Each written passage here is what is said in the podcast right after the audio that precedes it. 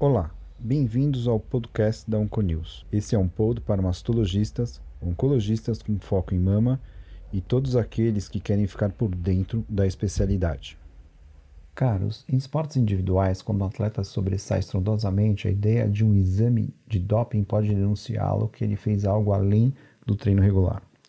Transpondo essa situação para a nossa prática diária, imagine você se tem uma paciente em segmento em uso de tamoxifênio e que omite que não está usando a medicação. Nessa situação, a, un... a nossa única opção é acreditar no que a paciente fala, se está ou não seguindo. Agora imagina se você pudesse detectar ou dosar algo no sangue dessa paciente e isso acusaria se ela está seguindo ou não essa prescrição médica. Isso seria muito útil, então, porque dessa maneira a gente conseguiria monitorar essa paciente independentemente de algum viés de colaboração da mesma. Eu, Silvio Bromberg, mastologista do Centro de Oncologia do Hospital Israelita Albert Einstein e da BP Mirante, vou apresentar para vocês um estudo que falará sobre a detecção sorológica do uso do tamoxifeno e sua correlação com a aderência à medicação e com o risco de recorrência da doença. Esse é um paper publicado no Journal Clinical Oncology de junho. A autora principal é a Bárbara Pistilli, e esse estudo faz parte de um projeto chamado CANTO e é coordenado pelo National Cancer Cooperative Group of French Cancer Centers. Estudos prévios sugerem que 30 a 50% das pacientes não aderem ao tamoxifeno. Sabemos que isso contribui com o aumento da mortalidade, número de hospitalizações e aumenta o custo da saúde. A não aderência também prejudica de alguma maneira a relação médico-paciente.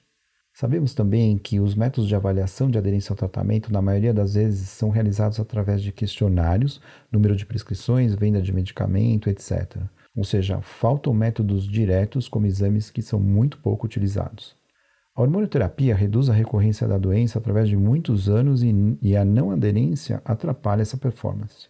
Se pegarmos as pacientes jovens menores de 40 anos, onde a maioria são luminais, like, é, vemos que a maioria acaba interrompendo o tratamento antes da hora e isso acaba implicando em recorrências mais frequentes da doença.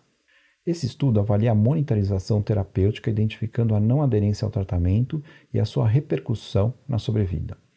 É um estudo prospectivo realizado de 2012 a 2018, onde foram incluídas 1.177 pacientes maiores de 18 anos pré-menopausadas com tumores de T0 a T3 e axila N0 N3 e sem tratamento prévio. Foram coletados também dados clínicos e toxicológicos e amostras sanguíneas no primeiro ano após o início do tratamento endócrino. Foi considerado na dosagem serológica do tamoxifeno um cutoff de 60 nanogramos por ml. Durante o primeiro ano de tratamento endócrino, além de dosagens sorológicas, as pacientes eram abordadas com entrevistas periódicas. A análise da sobrevida foi realizada através da probabilidade inversa calculada pelo modelo de proporção Cox, usando um score de propensão baseado na idade, estadiamento, cirurgia, quimioterapia e tamanho do centro de pesquisa. O que o estudo mostrou? Pela análise toxicológica, ou seja, análise da dosagem sorológica baixa, ou seja, ele mostrou que 16% das pacientes tinham uma dosagem sorológica abaixo do esperado. No entanto, entre essas pacientes, quando foi buscar a não aderência somente pela entrevista, esse percentual era de 12%, ou seja, a dosagem sorológica ela era mais eficiente e a entrevista acabou subestimando a aderência ao tratamento. Nota ainda que entre as 16% das pacientes que tinham dosagem sorológica abaixo do esperado, mostrando a não aderência, mais da metade dessas tinham revelado na entrevista que estavam usando a medicação regularmente. Num follow-up médio de 24 meses desde o início das dosagens, pôde-se observar que as pacientes que tiveram uma não aderência, o risco de recorrência à distância ou morte foi significativamente maior.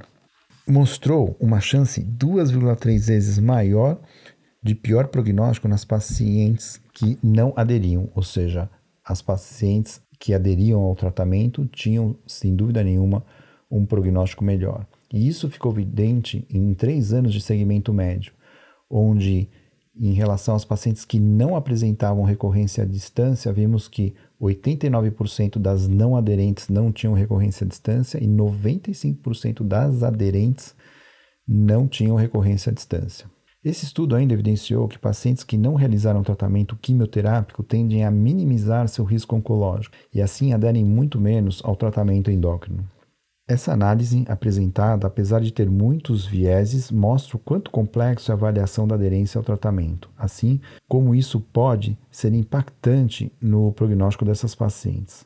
Análises mais objetivas da aderência são necessárias no segmento dessas nossas pacientes. Esse foi o podcast dessa semana. Aguardo vocês com novidades para a semana que vem.